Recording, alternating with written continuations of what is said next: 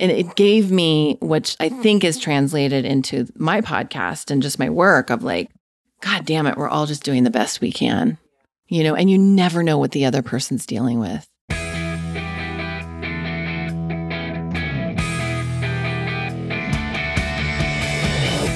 You're listening to the MILF Podcast. This is the show where we talk about motherhood and sexuality with amazing women with fascinating stories to share on the joys of being a MILF. Now, here's your host, the MILFiest MILF I know, Jennifer Tracy. Hey guys, welcome back to the show. This is MILF Podcast, the show where we talk about motherhood, entrepreneurship, sexuality, and everything in between. I'm your host, Jennifer Tracy. That was just a clip of me talking, and it's so weird. So, I am the guest of my own show this week, you guys the beautiful, lovely, and talented Jackie McDougall, host of 40 Thrive podcast. And I have done a pod swap today. And so she's interviewing me on my show, and I interviewed her on her show, which is out today. So if you want to hear both sides of the interview, then you got to go to 40 Thrive and listen to me interviewing her, MILF style, on her podcast. And she's interviewing me, 40 Thrive style, on my podcast. It was really fun. We did both interviews in one day in my bedroom. I think we ate a whole board of cheese. I ate most of it. She didn't eat very much. I love cheese and bread. I do. I love it. I can't help it. And we had some tea and we just went for it. I think we took about four hours to do the whole thing and it was so much fun. But I have to say, listening to the playback for the editing process, I was very self conscious about it because you know, it's different. And I share a lot of stuff on the show um, about myself, but it's different when I'm interviewing somebody else because the topic always keeps going back to them, interviewing them. So this one is pretty vulnerable. And, um, you know, I talk about my recovery. Yeah. Anyway, I really hope you guys enjoy it. Go on over to 40 Thrive and check out my interview with Jackie as well. So you get a little bit of her side of things, but I'm sure you'll enjoy her interview of me. She's such a good interviewer. And a couple of points of business, real quick. First of all, hi, this is episode 50. You guys, this is episode 50. Oh my gosh. How did I get to episode 50? Yeah, I'm very proud of MILF Podcast and the team of MILF Podcast. And this is kind of a big deal. And we're coming up on one year that I've been doing this now. So lots of uh lots of celebrating that's going to be happening. I just had a birthday. I just turned 44 on Monday. Yeah, June 3rd is my birthday. I'm a Gemini. I'm 44 now. Feel like, you know, I have to buckle down and get serious. Just kidding. Never going to happen. So, this month's give, I've chosen um, the organization familiesbelongtogether.org. I came to them through the Phenomenal Mother campaign, which you may have seen me posting about on Instagram. I, I found them through June Diane beautiful June Diane, the actress who's in um, Grace and Frankie. She's been in a bunch of stuff, but she's currently in Grace and Frankie on Netflix. And she was in that movie that just came out with Charlize Theron and Seth Rogen um, called Lo- The Long Shot. And anyway, she's she's an activist and an actress, and she's really freaking badass. And um, I found this through her. And what they're about is well, just read this to you. We're a coalition of over 250 organizations that represent Americans from all backgrounds who join together because we believe in dignity, unity, compassion, and love for all children and families.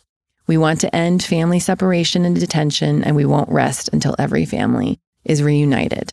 So you can check them out. Uh, there's going to be a link on my, or there already is a link on my website under my giving page.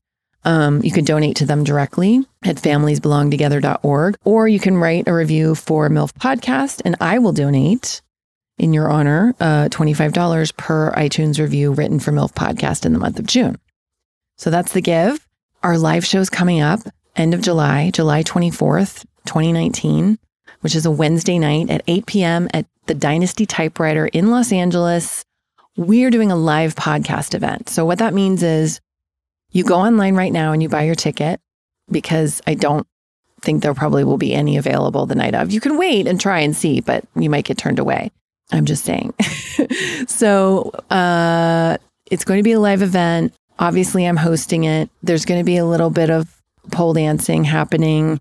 There's going to be four guests with me on the stage talking about sex after kids and just sex in general. It's going to be a really fun night. I'm I'm cooking up some fun stuff for you.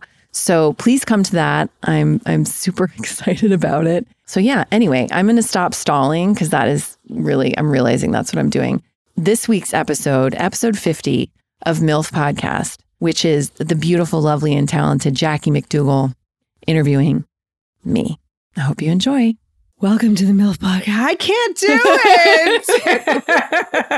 it. you and that voice and that MILFy, MILF, MILF stuff. I'm sorry, but there's no MILFy, awesome, sexy voice today. It's all this shit happening. You are wrong, my friend. You are all MILF all day long. Yes, yes. Yes, you are. So, all right. So, Jackie McDougall. I don't mean to take over your show, but girl, this is my MILFy MILF show today. Yes, it is. yes, it is. Yes, it is. I am so excited. I listen to you in the car. Sometimes I feel like we're best friends and you just don't know it yet. I feel it. Don't you? I totally feel and it. And the fact that we're, I don't think I've ever recorded a podcast episode where I am so comfortable. We're in your bedroom for crying out I loud. know. This With is your the- little slash, your little my dog. little guy sleeping on the big giant pillow. I've never recorded in my bedroom either. So this is like we're de-virginizing the, the podcast of the bedroom. Wow, this is sexy. I It just- is. Yeah. It is. so I have to come back down to your um the one of the reasons I love your podcast so much is your energy because when I have chaos and I want to just kind of like be with my girlfriends but I don't have time to be with my girlfriends I can listen to your podcast. So Mm. I got to bring my energy down to like where your your cool vibe is. I'm cool. I have a cool vibe. A I think cool I'm such a dork. You do? Oh yeah, I'm very nerdy. So can I ask you anything? Anything you want. All right, let's start. Let's start. We'll start easy. I'll throw you some like Okay. underhanded, Oh, easy ones okay. to hit. Okay. Where did you learn how to? I don't even want to say interview because Okay. it doesn't sound like an interview. And I've asked you before we even got started, like, do you know all these people? Like, have you slept with all these people you have on? Because the intimacy and the ability to just like, I have orally pleasured every woman who's been on the show. how is that not in your show open? So, mothers, I like to, oh, fellatio, or I don't know. and we're going to get to that too, because I think a lot of people think they know what MILF is. Um, yeah, But you don't, you know, spell it out every week. But they anyway, don't know. let's get back to the know. original Yes. question. Yes. How did you learn how to have these conversations and pull out the most comfortable, easy breezy, but yet intimate and revealing uh, conversations with these people? Um, the short answer is I don't know. The slightly longer answer is when I was in my 20s, I found a tiny little improv studio theater right by my house and I started studying improvisation. And I did like a conservatory length study of it. And what that did in a different way than like my Meisner. Did you ever take Meisner acting class? Yeah, See, you're much too smart for me. No, no, no. That's it. Doesn't. It, no, I was an unemployed actress for My the most years. acting I've ever done is like you know me with a brush, uh, like talking into a microphone like I was being interviewed. You know that's as that's as much. You know I was winning Oscars, and you know in my imagination, but I was never acting. That's all you need, and that's so much better than the real thing. Let me assure you. I took Meisner when I first moved out here to LA, and Meisner technique is basically you start with repetition. So we'll give an example. Um, we just kind of repeat it back to each other. Like, and if you you say you can say something to me and I'll repeat it back to you, or I'll t- I'll comment on how you're feeling or what you're th- what I think you're thinking. So let's just give it a whirl and we'll see. Okay. You just follow my lead. So you Okay. start by saying something to me. Could be anything like it's sunny today. Um, your dog on the pillows behind you is the cutest thing I've ever seen. You're totally a dog person. I have three dogs. Yeah. yeah. You seem uncertain right now. It's funny because I grew up not a dog person. I have 12 siblings, and my dad used to say, I have kids, I don't need dogs, you know, which is funny because he's not Jewish or from New York, but I just made him both. oh, I don't have the So you know. I didn't do that right because I didn't like explain it first. But like basically, when I was saying you seem uncertain right now, Hmm. that was like commenting on that was in like the context of the exercise. I see. Okay. And so No, I was actually amazed. I was actually amazed already because you know, I comment on your dog and then you're pulling stuff out of me that are like, that pretty much are things that make me tick or things that make me Yeah. me, Yeah. as opposed to just like it's sunny out or that's your, your dog's cute. Right. But like all of a sudden I'm like, You're I looking tell you below the everything. yeah. yeah. And so my it started with Meisner and then with improv, which is, you know, another beautiful art form of deeply listening to your other actor friend other actors who are on the stage with you.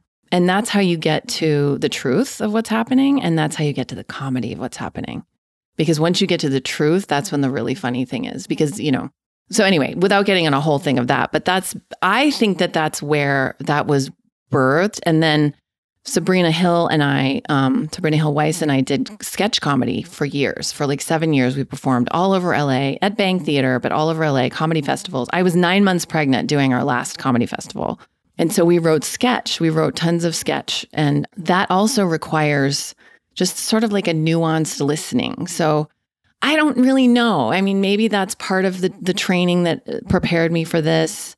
I'm a writer. And so I'm just innately curious. Like I, and I love people. I grew up as an only child, alone in my basement all the time. amazing.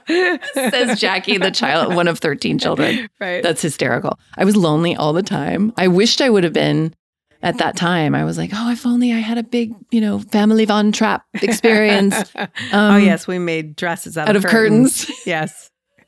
I was 16, going on 17. Yeah. The funniest part though is that my um my mom, well this is this is really not funny, but my mom died when I was 3. I was the youngest of 11 and my dad got remarried to a former nun. So it's funny that you made the no Von Trapp way. Oh my God, I didn't know reference. that. Yes. So I thought at first that it was like, oh, I must have told her that. That's so funny. Yeah. No, I didn't. isn't that funny? And her name was Mary instead of Maria. No. Yes, it's all it's all coming together. That's so, crazy. yes. But back to you. Yeah. So, but I just noticed that, you know, and this is one of the things that I, I tell other people who are thinking about getting into podcasting is the best podcasters are great listeners. Yeah. It's not all about being able to talk. Yes, but you, you have to hear. I, I my background's daytime TV that I used to do promotion and this and that. And there were certain interviewers that I will not mention that would have their cue cards and they would ask a question like, you know, what happened when you went to the store that night? And he's like, well, I fell on a piece of ice and broke my leg and cracked my skull. And she's like, what did you buy at the store? and I'm like, what the hell is happening? Right, right, right, right. I mean, they, thankfully, you know, for the magic of editing, but yeah. so I see that in you. You are such a great, not only a great storyteller, but you pull out stories out of other people because you're a great listener. Thank you. Thank you. I love doing it. I just, I find people fascinating. I find people's stories fascinating and where they came from and what they thought they were thought of themselves then like how was their self-image as a child how did that change as they went into puberty like what who was your biggest influence like i just and not even stock questions like i don't even people will come on the show and they'll say well what what are the questions that you ask i'm like i don't know i don't know i don't know we usually start with where did you grow up and then i have no idea where it's going to go from there Right. Well, Jennifer Tracy, where did you grow up? I was born and raised in Denver, Colorado, in a suburb. Um, I lived the first nine years of my life in Castle Rock, which is south of Denver, I think, by about an hour. Very woodsy, like our house backed up to woods. And like I said, I was an only child. And so I spent a lot of time alone. It wasn't that my parents were just not there, but they just kind of, I was very self sufficient. And my mom was, I don't know what she was doing upstairs, but my dad was at work and I would be downstairs listening to my record player. Um, and I had a big German Shepherd, a black German Shepherd named Smokey. Mhm. And we would go out in the woods and I would like imagine all these elaborate things and adventures that Smokey and I were having together. And I was rescuing a princess and then I was being rescued. And that is really, I think, where I started to lean into wanting to be a creative storyteller of some sort. I then eventually went into acting, but even then I was like writing little things and I loved I loved writing for school and and then we moved closer to uh, the school because my mom at the, some point was driving an hour each way, which is funny because I'm just remembering I drove my son to preschool an hour each way to, from here to Culver City And at the time, I was like, why are you doing that? but it was like I had to have him in that preschool. And I don't know, so silly. But that's probably what your mom thought I'm sure. when she wasn't spending all that time upstairs. I'm I'm re- actually I'm I kind of is your mom still alive? Yes, she Can, can we call her and ask her what she was doing upstairs? Because I really, you have me. Uh, I'm fascinated by that. we Like, totally what was she can. doing upstairs? She's, you know what? She's in Maui right now. So, well, maybe we'll call her afterwards and I can edit that in if we get an answer. That's hilarious. But yeah, no, so they- you, but I mean, it sounds like you were fully embracing your imagination as a kid. yeah, There are many of us who then feel at a certain age that imagination kind of sucked out of us, like Mhm. whether it's you know in real life and real life steps in in some ways, like yeah. stop being such a daydreamer. Don't have all these visions for yourself. So, do you feel like your imagination and your creativity was fostered as a child? Was it No. encouraged? No. No? Was it like Jennifer, shut the hell up and go be quiet? We had an only child, so you'd shut up. That's funny. No, my parents, bless their hearts, they're the sweetest people, but they, it's interesting. So, my dad was a drummer, my mom was a singer, and my dad put an ad in the paper. This is in the early 70s for a lead singer. My mom walked into the bar and auditioned. He was like, hubba. And they were in a band, they, they were in a cover band for years and they toured and whatever. And then they fell in love and got married. And my dad got his real estate license and he just became an incredibly successful real estate salesman. And my mom was a stay at home mom and she kind of gave up her singing, not kind of, she gave up her singing until later when she joined like the Denver Symphony Orchestra chorus. And so they were creatives, but they just cut that off in themselves. And I, so I think now looking back as a 43 year old woman, I think what actually motivated me was I'm not going to do that. Come hell or high water, I am not going to cut myself off from that because I could see how they were both not really super stoked in their lives. They didn't have a lot of friends. They weren't like, you know, and I was just like, life is great. Now, they had crappy childhoods and I didn't.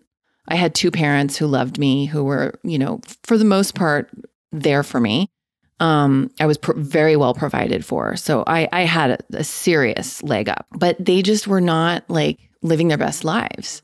And so I think that I took note in some corner of my mind and was like, no way. Like I'm going to be, you know, and now having taken that path, it was hard. And it, when I told my dad and my mom, like after college, after they paid for my college education and I got a degree in screenwriting, because that was that was acceptable to them for some reason. First, it was journalism. Then I was like, oh, I'm not going to do this.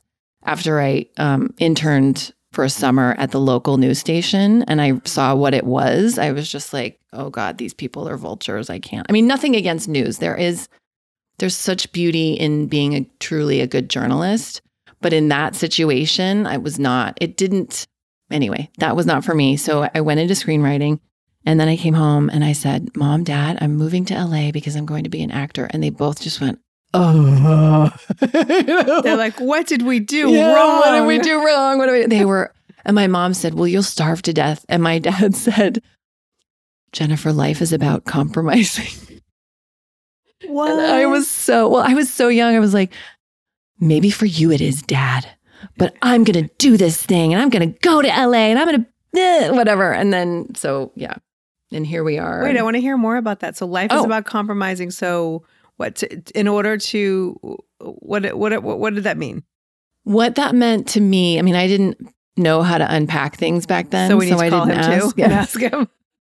Dad, what did you mean when you crushed my dreams of acting? No, he didn't. Um, for me, what it meant was, you know, I was a drummer and he was really good. Like for the time until he sold his drum kit, I was little. I remember creeping downstairs in the basement.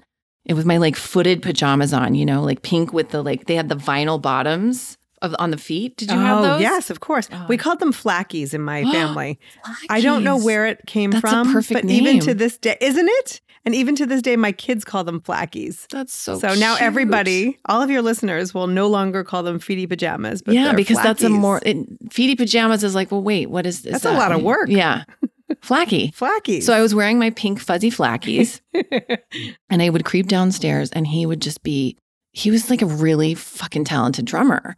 And I remember watching him and feeling incredible joy and deep sadness because I knew that he was this salesman who was just grinding himself into the nothingness doing this work. It wasn't like he didn't enjoy being a salesman, but it wasn't feeding him, it wasn't feeding his soul. And he wouldn't come home and bring joy. He'd come home and be like, I'm so tired. I just want to like watch TV and zone out. And that became his life. And that is still his life, even retired. And he also got cancer at 54. And I sometimes think maybe it was because he was incredibly stressed out by this, you know, corporate sort of job that didn't feed him creatively. And anyway, It was just such a different time where, you know, they, I mean, people were taught to find that job, get the benefits, absolutely. stay there forever. I always say, like, punch the card, slide down the dinosaur, like Fred Flintstone, you know, at the end of the Yes, day. And Totally. that was providing. Totally. That was what you did. and That he was- did he did so yeah. beautiful i mean and i'm i don't want to sound like i'm not grateful or i mean I, I adore my parents i'm so grateful to them i went to beautiful private schools all the way through they paid for all my college i didn't have any student loans when i got out they were as supportive as they could be of my being an artist but i think as far as the, and that's why for me doing what i do now it's so important for me to model that for my kid of like, yes, I'm your parent. Yes, I'm here for you. And yes, I have this thing that's creatively mine that I have to do for myself. And I will do it for myself. Right. It's a form of self care, really. Yes. Yeah. Yes. So, how do your parents feel now? Do they listen to your podcast? I don't think so. You know, my dad, he's funny. He was like, what is what, MILF podcast? Mil- how do I, uh," you know, they, they don't have iPhones. They don't have iTunes. Where I said, you can listen to everything on YouTube or you can listen on my website. He goes, he goes, whoa, yeah. I don't know. He doesn't talk like that. I don't know why I'm making him sound like, uh, like he just, uh, oh, Mackie. He doesn't sound like that at all. He sounds just like me. Jennifer! I don't know what, like this, like he has no teeth. I And see I, don't him like waving his arms back and forth, like like that little who is that little Captain Crunch or something? Totally. it's hilarious. That is very inaccurate. No, he'll he was saying, uh, "Wow, you have you know at the time this a couple weeks ago, thirty eight episodes." I said, "Yeah, been doing it every week." So yeah, I've learned not to ask if they are in like knowing what I'm up to, or you know, yeah. they just they don't really show a lot of interest in it. I think because they're still scared that I'm going to mm-hmm. fail or that I'm going to starve to death or that Right. you know life is about compromising. But my mom is 71 and my dad's 75. No, 71 and 74. Everything is very close to their house. They don't like to venture out. They don't Oh, drive they, down they here moved to LA. out here. They moved out here to be Oh. closer to me. Oh, and wow. Blooms, yeah. Yeah, it's just I sometimes and I used to ask them this when I was little, like, was I adopted? Because we're just we're very different. Mm-hmm. I mean, but if you saw them, I look just like both of them. Right.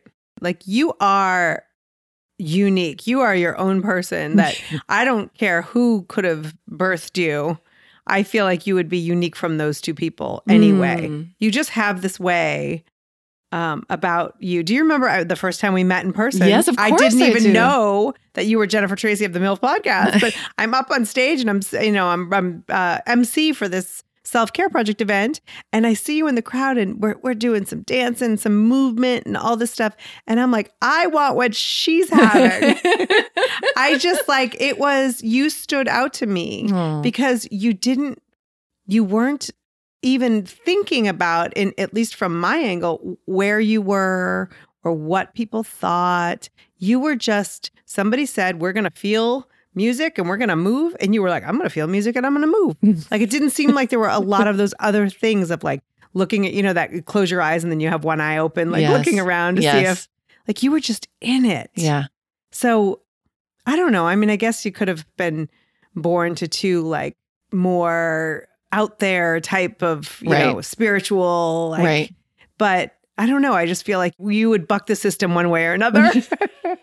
I totally see what you mean. Yeah. you know, I, I mean, that wasn't the most eloquent way of t- No, putting it it, all. It but were you was. always that way? Were you always comfortable Oh God, in no. yourself? Oh God, no. No, just as you were describing me, I was like, damn, I have worked really fucking hard. um well, it's paying off. Thank you. Thank you. Um, well, and it's so interesting because of the topic of your po- podcast and and being over 40 and and elevating women's voices. Something magical happened in my late 30s and then now my early 40s where I just I feel like and it, it's a great credit to all the work that I've done and the people that have been in my life. But I just, I really don't give a fuck anymore. Yeah. I don't. And I, and I feel, I do finally feel relaxed in my body. I do finally, like, I love my cellulite on my ass. It's there and it's part of me and it's juicy and it's not going away. And I like to eat bread and cheese. and, um, there was a time when I thought that that was the most disgusting thing, and who is ever going to love me? And I don't deserve to get a job acting. Or, I mean, the obsession with my exterior and my how much I used to beat myself up about, oh, well, I don't have, you know, I'm not that smart in this way, or I don't have, I'm not accomplished in this, and I failed at acting and I failed at modeling. And I mean, just even that languaging, it's just like, Jesus Christ. you Yeah. know and i saw that when i started doing the work in that program and w- it was revealed to me through my own writing of like dude you gotta you gotta let go of that shit Right. because would you speak to any other person in the world that way no So when you're out there in the woods with your with Smokey and you're doing your thing Yeah. and you are being imaginative, yeah are you were you that hard on yourself back then? oh yeah from a very young age from a very young age and i don't know what that is i don't know if that's just part of the ism of alcoholism or Mm. addiction um i would assume quite a bit of it is genetic you know just whatever is in my dna to think like that. Um but yeah no i felt very other. I felt very um i felt like a freak you know? I was always taller than everyone. I was i was like funny. I remember this is so fu- so embarrassing to admit this but so when i was younger i started my mom put me in modeling because i was 14 and i hated myself. And i would walk around saying i hate myself. I hate myself. I hate myself. My mom said you know what honey you're going to go to modeling school i was like modeling school that's absurd you know and she thought that it would help my self-esteem which is a is a logical thought even though it's actually the exact opposite Right. but she didn't know You hate yourself. Let's put you around other people who hate you. Totally. Misery loves company. Come on, let's go. Get in the car. Totally. Who also hate their, themselves. Right. Um, so I did that and it was I was very successful in the local market in Denver. hmm I immediately got work. I immediately was getting calls from, you know, all like different agencies in Europe, excuse me, different agencies in Europe, uh, New York. And by the time I was 15, I was being invited to like leave high school and go, you know, live as a model. And I was, And for a girl whose self esteem is in the toilet, this has to be pretty confusing too. it felt pretty good, but it felt very confusing. And my friends didn't understand it. And I remember I had one friend who just berated me about it. Like, you're going to end up selling french fries at McDonald's. And I was like, I'm 15. Like, what? but I didn't have the, t- I felt so rejected oh, and by my that sounds like how many parents like that's where that one got. Yeah. You know, I'm sure she had heard that at home a few Yeah. times. exactly. 15 year olds don't come up with that. yes, exactly. Exactly. Yeah. So, uh, and then I got the part of Frenchie in Grease. And so at, at the school play, and I said to my parents and my agent at the time, I said, I'm sorry, I can't go to London uh, because I got this part in the school play and it's really important to me. And I, I and I also was very clear that I didn't want to leave high school at that age. Right. And I thank God that I didn't because Jackie, I don't actually know if I would have survived. I don't know if I would have made it. I just was so fragile, I think, emotionally that I don't think I would have had the moxie to push through or even defend myself in certain scenarios. And I was never in like really crazy scenarios, but I do remember when I lived in New York when I was 18. Because after I graduated, I decided I was going to go to New York for a year and try modeling and then go back to college.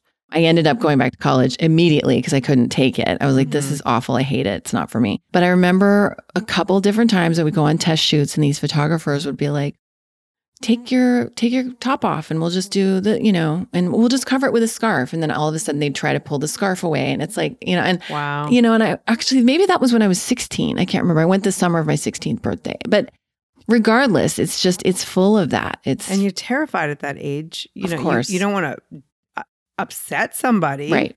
But you you know it's not feeling right. Absolutely. And it's not talked about. And the agency, they don't give a shit. They're not sitting you down and saying, now, you know, you are more important than any of this other thing. You as a human being are important Right. to us. Like they're you're not. You're a commodity to them. Right. They don't to care. make money off of you. Yeah. I remember one agent told me, now you're going to shoot with this young guy. He's, you know, an up and coming photographer. And if he offers you drugs, do them with him. No. I swear to God. I swear to you. Wow. I didn't. He offered me weed and I was like, yeah, I don't, you know, I didn't do it. But Wow. So at this point, you know, you talked a little bit about the 12 steps that you've gone through and that you continue, but when did you first find that you were struggling a little bit with alcohol? Were you drinking as a teenager? oh, yeah. I mean, many of us, Yeah. I, I mean, sorry, in case my parents listen, uh, many of others, I hear drinking happens in high school. Asking for a friend. yeah. So you were yeah. I mean, like a like a regular teenager kind of dabbling, or were you trying to fill some sort of void? Like, what? What do you? think I was dabbling and I was really looking for something that would make me feel cool. Hmm. Like I was acceptable or could be acceptable in the eyes of others. I was very concerned about how others saw me. Which now, you know, I know like nobody's thinking about you. They're thinking Yeah. about themselves. Totally. They're not thinking about What's you. that quote of like you'd be shocked to know like how little people do actually yes, think of you? Like, it's so true. It's so true. So yeah, started and then I was I was it was fine through high school and I was I was a really good student and I was a good, you know, socially I was fine and had lots of friends and did the musicals and was in student council and that kind of thing. And then New York and I was fighting drinking and eating then because I was didn't want to gain weight. But I did end up gain, gaining some weight because I would go out for lunch by myself and have like a bottle of wine with lunch, you know, just by myself. Um, but it really didn't get going until I got to college. Um, and then like I would be out at parties and see how these people were drinking. I was like, oh, it's okay to drink like that. Okay, great. That's what I really want to do. You know, and then after college, it sort of became clear to me of like, there's, and not even clear. I just started noticing how much I had been since I was a teenager. I had really struggled with depression, not knowing that it was depression. I just thought it was, again, like just some huge flaw in me that that's because you're lame. You're just not happy and joyous, and that's your fault or whatever. Right, right, But the alcoholism and that kind of went hand in hand and fed each other. right. It wasn't until I think I was 22 and I was on the set of a commercial in Denver and I met this woman and she and she was talking about how she didn't drink and I was like, "Oh, that's like what do you mean you don't drink? That's dumb." And she was older, she was in her 30s and she offered to take me to a 12-step group and I went and I didn't get so get sober right away. I then I moved to LA 3 months later and eventually a couple months after that I finally did Did you express that you felt like maybe you had a problem to her when she said she was sober? I remember so clearly, like it was yesterday. She said, Do you think you're an alcoholic? After we'd talked about it for a while, and I just couldn't comprehend what she meant by like she doesn't drink. She told me a little bit about her story. And then she said very softly, Do you do you think you might be an alcoholic? And I said, Oh, I know I am. And it was as if someone reached into my head like a puppet hand and Right. said the words for me. And it was that first admission of it that made me realize, oh my God, maybe that's what's wrong. And that just set me about on this journey of finding.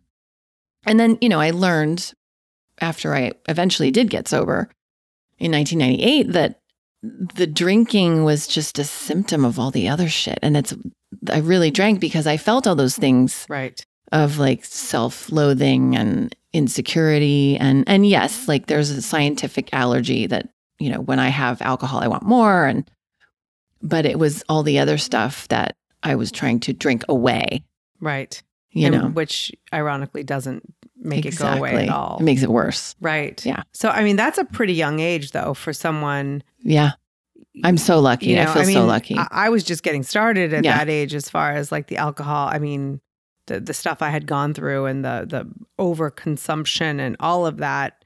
Um, it would have never even occurred to me at that age to be able to get that help. So how did the people around you? I mean, you're now you're you're doing your thing and you're living your life and you're in your 20s and you know you love alcohol and you you know so how did you go from where you were to now like hey i don't drink i'm an alcoholic i'm recovering i'm doing 12 steps you know did like how did your family respond Yeah. Well, my parents were like, what? like they didn't believe me Mm, because they never saw it. right. You know, I was really good at keeping it away from them to protect them. So they still actually, my dad said something a couple years ago where he was like, oh, I don't, Are you really an alcoholic? And I was like, Yep, sure am.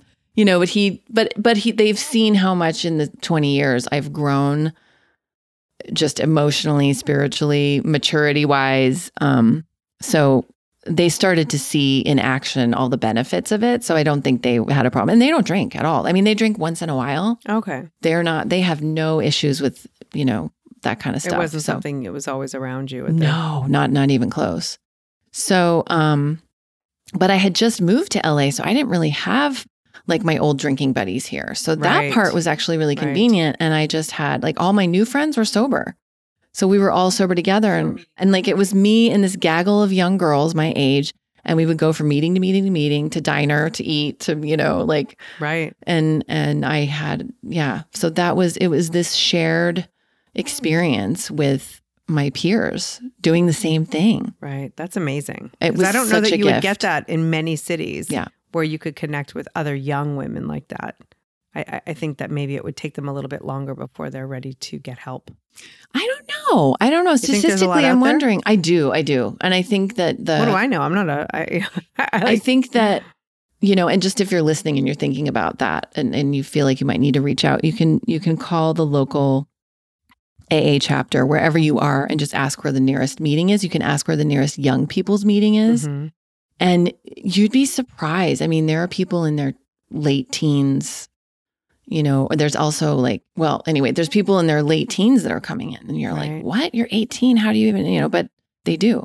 And it gave me, which I think is translated into my podcast and just my work of like, God damn it, we're all just doing the best we can, you know, and you never know what the other person's dealing with. I recently had an interaction with this woman. I'm trying, I want to do a live podcast event and I'm trying to get a hold of this woman because I want to use her space. Calling, emailing, calling. So I finally, no response, no response. I'm starting to get offended. I'm like, "Ugh, am I, am, does she think I'm just not cool enough? Does she think I'm too old? Like a little bit of that. But, but then I was like, well, maybe your grandma died or maybe, you know, she, her kid is sick or I don't know. So I go to the place and I'm like, is so and so here today? And they're like, oh yeah, she was just here. You know, I'm like, um, can I see her? And they're like, well, she's in a meeting. You know, can you leave? Can you email her? I'm like, well, I've tried emailing her, but anyway, several weeks go by and I go to the place and she's there and I'm like, hey, and I said, it's me. I've been emailing you. She goes, I've been emailing you back. Have you not gotten any of my emails? Like, no. And so we connect on the thing. She's like, we'd love to host your event, this and this and this. I go home, I check my junk. All of her emails are in my junk mail for some reason. Oh Don't know why. Gosh. But I made it mean And you're like, you stupid son totally. I made it mean that she didn't like me for whatever reason and I was being excluded and I was being treated unfairly Mhm. and you know Yeah.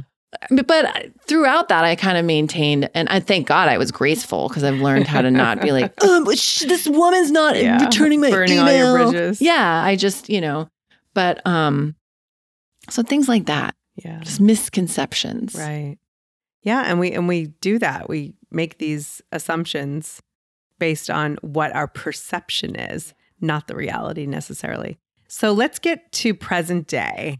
You're a mom. You've got two of the cutest dogs I've ever seen in my life. Like you've got this amazing space. Um, you are giving zero fucks. You know when it you are you go and you do like a strip tease exercise thing. Um, you know, you move your body at the self care event like nobody else. So, like, you seem like you're in it. You're grooving. You're feeling the vibe of life. Yes. True or false? True. True. And you are creative as fuck because you are creating these programs too that, like, you are teaching other people how to tell their stories Yes.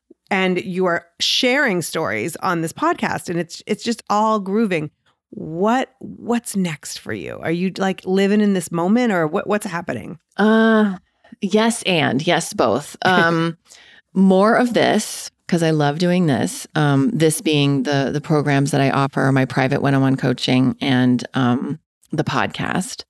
my baby, my second child. um, and I'm uh, working to get my first novel published, Wow. Honey Pie.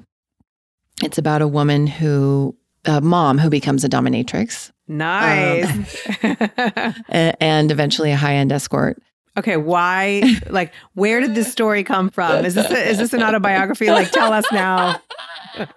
what are you holding out, Jennifer Tracy? Oh, girl, I wish I had that much exciting uh, personal stories to share. No, when my son went into preschool, he was three, and I was coming out of the fog of postpartum depression. I'd finally gotten therapy, I'd finally gotten proper meds and diagnosed.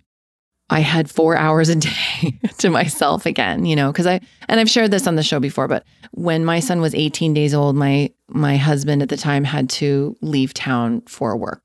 And he chose to take this job that was out of town because he'd been unemployed for several months. And then he was out of town for basically the first two and a half years. So I was a solo parent, That's so hard. not having planned on that or prepared for it. right. So this was now flash forward. He's three. My husband was back home working in town and I could breathe again. And so mm-hmm. I started getting like energy again. And I started doing bookkeeping for a couple different people because I learned how to do bookkeeping because we got audited in 2010. And I was like, I'm never going to go through that again without being prepared. So I got trained in bookkeeping. And so I started doing work. I was like, well, let me just make some money doing that. And and then a friend of mine at the preschool um, who's now one of my best friends, said, Oh, I'm doing this fundraiser, you know, at my pole dancing studio. I was like, What? and I went to the pole dancing class with her. And she's very beautiful and very put together, extremely smart. And um, our kids are the same age, they're still friends. And I just never would have been prepared for what I saw in that class. So we go to the class, we do the warm up. At the end of the class, she's asked to demo the pole skills and the stuff. And I'm like, oh, this is gonna be fun. They turn the lights down, they turn on the music, and I'm like, and I've said this before, like I really did for a couple weeks. I was like, am I gay? because I was so aroused and so turned on and so lit on fire by this woman being so genuinely in her own sexuality, her own brand of sexuality and movement. It wasn't mm-hmm. choreographed. It wasn't, she was wearing what she wanted to wear. She was stripping away what she wanted to strip away, you know. And I think there was, she just, she had on like a bra and panties and then she peeled off her shirt at one point, And I was, it was like just this slow taking, just taking off her shirt, but very slowly and deliberately. And my mind was blown. So I signed up for the classes, started taking pole dancing class, and my life changed because the place where I study, it's all about going in and finding what turns you on and what makes you want to move your body that way and what feels good. It's not for the pleasure of a partner, you know, or anyone else in the room. It's really, you know, we witness each other, but it's really just for yourself. And so that started me on this journey of like, I was 38 and I was like, oh my God, I'm horny. Like, I'm, you know, I want to, I want to dance and I want to, and I would come home and I'd be like, honey. And my husband would be like, what? Uh, He was very skeptical of the whole thing. He was, he was Is he the he's the one man who is skeptical of pole dancing classes? It's him. His picture is like right next to on the, in the front of the building. Like he's the one skeptic. Every other guy would be like, "I'll watch the kid. I got, I got this. Tuesday, do it." oh, watch the kid. I love it. he was a little afraid of it, but then you know, it's it. Our marriage was already starting to dissolve, Right. so Right. That was hard. But we, gosh, on another note, we tried really, really hard. We really did. We went to lots and lots of therapy, and um, but yeah. So, so the pole dancing, and then I just started having this idea of like a woman, you know, my age at the time, reclaiming herself, redefining herself, rediscovering herself, or discovering herself anew, and finding out that this is not an end. Because when my kid was little and I was in postpartum depression, I was like, I'm basically dead. Hmm. I've died. And this is the end of my life because this is it And forever. a version of yourself probably had. Yes. Yes. And so then out of this pole dancing, like a new version of me, like the point, the 2.0 version of Jen Right. was birthed. And I needed to write about it. And I didn't know what I was going to write. And I thought about a TV show because I've written so many unsold TV shows and, and screenplays in my life. And I went to my friend Annie Jacobsen, who's a very well known author. And I said, I have this idea. And she said, Nope, write the manuscript, write a book. I was like, Why? I've never written a book. I don't know how to write a book. She said, Write the book. You will own it. If you write a TV script, you're a woman, you're an unpublished woman in this town, an un, uh, you know, uncredited writer in this town. They will eat you alive. You're almost 40. Write the book, I'm telling you. And so, Great advice. yeah.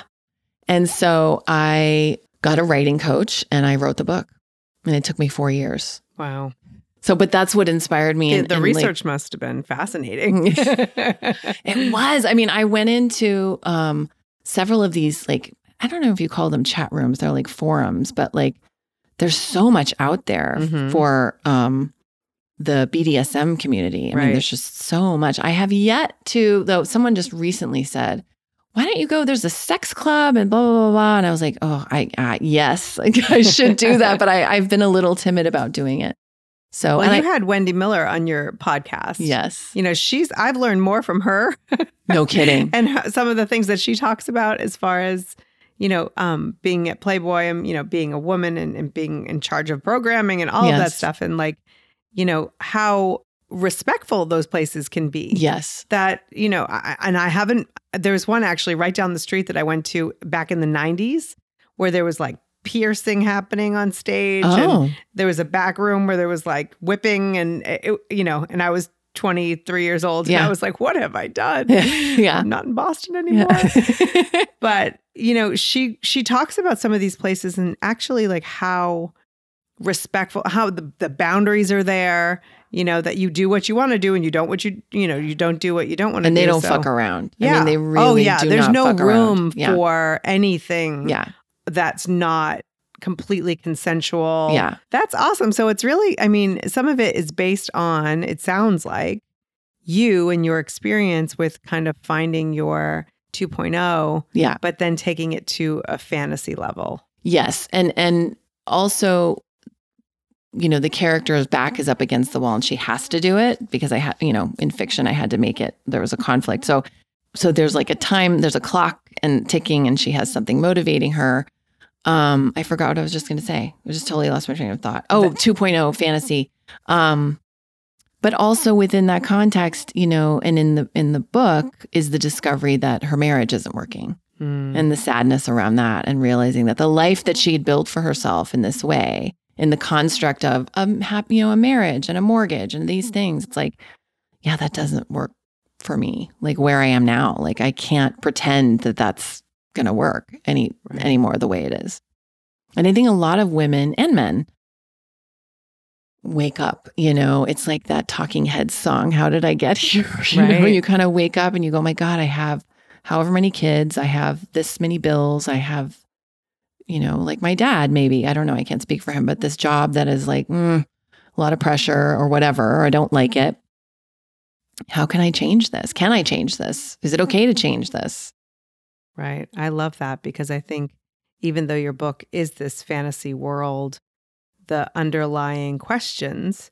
and struggles and challenges are so universal. yeah So universal. I see it all the time with people who but isn't it amazing that you can take all these these steps, this action, right? Mhm. Just small steps every day. Like let's just take your dad for example. Like I can leave my drumming, you know, put my, hang up my sticks and go and get a license in real estate and continue moving, continue moving, and then have a life that looks nothing like what it did.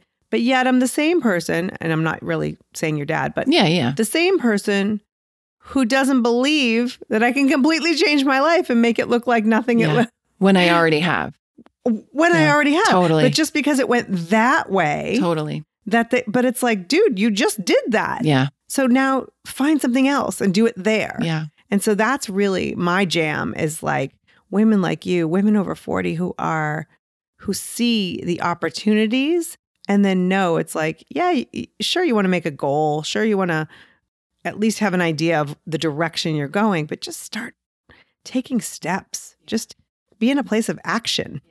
You know, I mean, I'm sure you've found that you've had a lot of transitions in your life. You know, you could be so overwhelmed at what might or might not happen. But when you just take the small steps toward it, like the book, writing a book is terrifying, I assume. yes so hard one of the hardest things i've ever done the hardest thing i've ever done creatively But how hard was it when you actually were like, hey, I'm going to write five pages today? Is that hard? No, because I had Annie sat down, Annie, the woman that I asked and who said, no, write the manuscript. She said, do before, right before I hired the coach, she said, 15 minutes three times a week. I was like, what?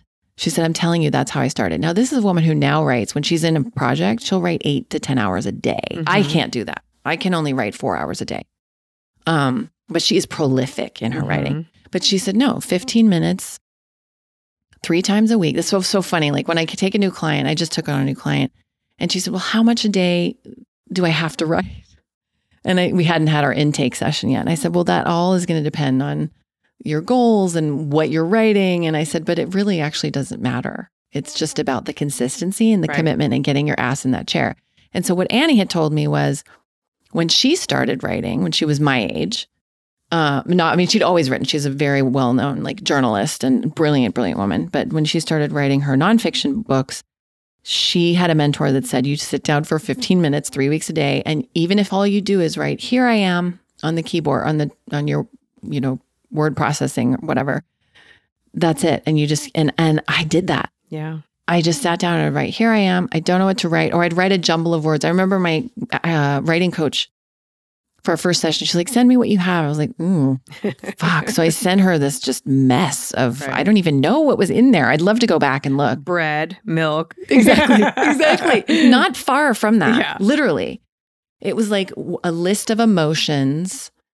Um, but that was the seed you know and that's what she was like great i read what you wrote there was no like i was so expecting her on our first call to be like so jen i you know i don't think this is gonna work or whatever like whatever some kind of rejection yeah and it was like great yeah i read what you wrote let's keep going because that's Mhm. just one page like we're Yeah. gonna do many many many Yeah. many many and it that's it just gave me the permission right.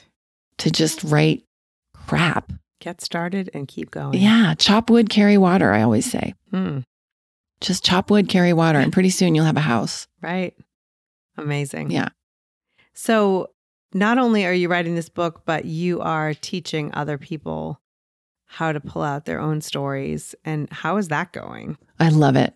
Yeah. I love like it lights me up so much to work with writers and help them uncover what's in their heart and in like this desire to express this story. I mean, I really believe when you have something that's tugging at you and you all have that. Everyone who's listening has something like that. It may not be something in, that you want to write, but it's some kind of creative project that we all say, "Oh, well, I've got bills to pay or I've got children to raise or that's not important, that's not important." But there's a reason that it's calling to you. Whether it's like, I've always wanted to take ballet class or whatever it is. Mm-hmm. I believe there's a divine reason that's calling to you. And ultimately, I believe it's so that other people will, you'll get healed and other people will get healed.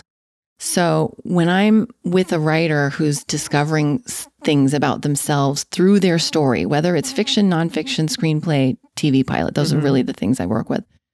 Um, or sometimes they'll do a stage play. That's pretty rare, though. I've only done that one or two times.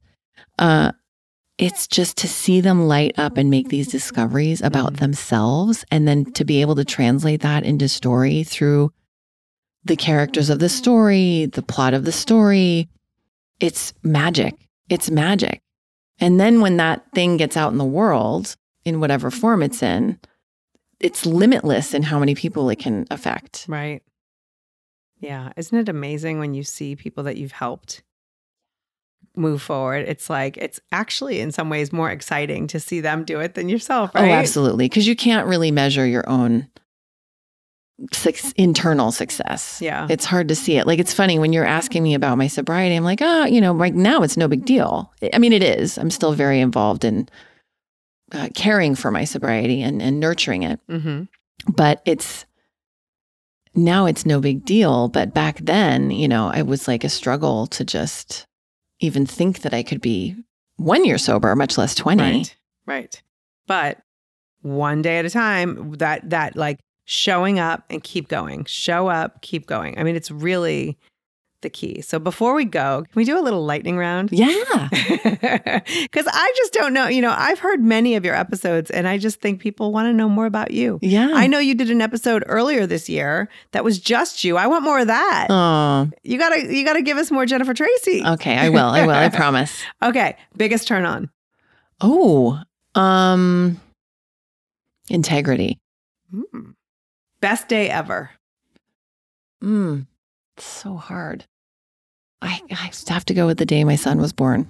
Sort of cliche, but it really is. But you know, it's, Yeah. it, it- it's true, right? Yeah. It was a really good day. uh, biggest fear. That I won't find another great romantic love Yeah. I get that. because I Yeah. loved my husband.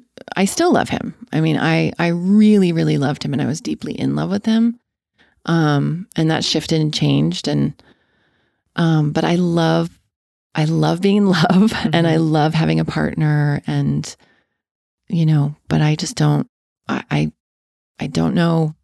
I don't know if that's going to happen. You know, it's like you can ask me about all these other things. I'm like, oh yeah, no, I'm going to do my course. I'm going to write. I'm writing my second book, and this and that. Like, I'm very, for the most part, like that's going to happen because I can take those actions to make that happen. But when you involve this other thing, it's like I don't know. Right. We don't have as much control over Yeah, another. yeah. Yeah. So I believe it. thank you. Greatest unrealized dream so far. Oh, um, you know, it's interesting. I was listening to your episode with Lee. I'm going to mess up her last name, Kochner. Keckner. Keckner. Thank you. I knew it. I knew I was going to say it wrong. That's okay. Lee Keckner, who's amazing. I want to meet her. And she was talking about the one person show that she wrote. hmm And I, for a while, there was a one woman show I was writing, and it was one of those, this was many years ago. It was one of those projects that I was writing, and then I started, and then I just stopped because I thought, oh, you know, what I talk about in a lot of my courses and with my clients is that that gremlin mind, the doubt and fear Right. that's like, oh yeah, this is never gonna be anything. Like you should just stop, you know, instead of really keeping on like keeping on with the action. hmm And so I listened to her talk about that and it reignited that desire in me to do a, a one woman show. So that is definitely an unrealized dream that I've had for a long time. Awesome. And your final question. Okay. What would you say is the thing that makes you most special? Oh, that's such a sweet question. It's true. The world, girl, the world needs you more than you could ever realize. These are good questions. They're hard questions. My ability, I'm going to get emotional about it for some reason. My ability to forgive people and to to be kind, to come with kindness. You know, because mm-hmm. for me that gives me so much pleasure and joy and relief. You know, I don't know if that makes me special, but it makes me special to myself. So when other people maybe wrong you or come at you or you know it, it- do something that you continue to show up from a place of love and kindness. even if it's within a boundaried place, like even if I have to hit block collar, Mm-hmm. Mhm. That's Um, right, bitches. I I will still eventually be able to look upon that person with compassion and empathy because, you know, like I said before, you never know what the other person's dealing with truly, and it's not personal. Even though sometimes it feels so personal, even you know, sometimes it, you you're being attacked either physically or emotionally or whatever, and it it is personal, but it's it's really not. It's it's their shit. right. And it's their journey. Yeah. Well, Jen, I think I can speak for all of your listeners. I adore you. Oh, I adore you. this show you. is just everything. I love these conversations. Like I said, on on days where I feel like I haven't connected with anyone, um, you know, under the over the age of fourteen, you know, Totally. and I feel like I'm working and it just. You know, it's just it's my release from. It's my connection sometimes. Mm. You know, when I'm when I don't have that ability to necessarily reach out to someone and have that 20 minute phone call or Mm. whatever. So thank you for everything you do and for this podcast. Oh, it's my pleasure. Thank you for interviewing me Yay! and being my my host today. in your bedroom for the first time. I'm just Yes. saying. You made it into the bedroom, baby. Thanks, Jackie. Thank you. Thanks so much for listening, guys. I really hope you enjoyed Jackie's interview with me. please head on over to 40 Thrive podcast and listen to the other half of this interview, Pod Swap, where I'm interviewing her. It's such a good interview. She's such a fascinating lady, and I loved her story. And I just love her. Like, isn't she just so great? Don't you just want to hang out with her for four hours in your bedroom? Anyway, so thanks for listening. Next week on the show, tune in. I am interviewing Tembi Locke, author of From Scratch, which is now one of my top five favorite books of all time. I cannot recommend it highly enough. It is a memoir of her journey of losing her husband to a rare form of cancer when their daughter was seven. He'd had it for 10 years. Anyway, it's absolutely an exquisite book. And actually, you know what? I'm gonna I'm gonna correct myself. That is a piece of the story, but it's really a love story. It's a love story about the two of them and how they met in Italy, where he's from. It's just beautiful the way she wrote it. It's exquisite. And I fell in love with her too. I'm just falling in love with women all the time. I feel very, very fortunate to be able to do what I do. So I hope you'll tune into that. I love you guys. Keep going and treat yourself to something sweet today.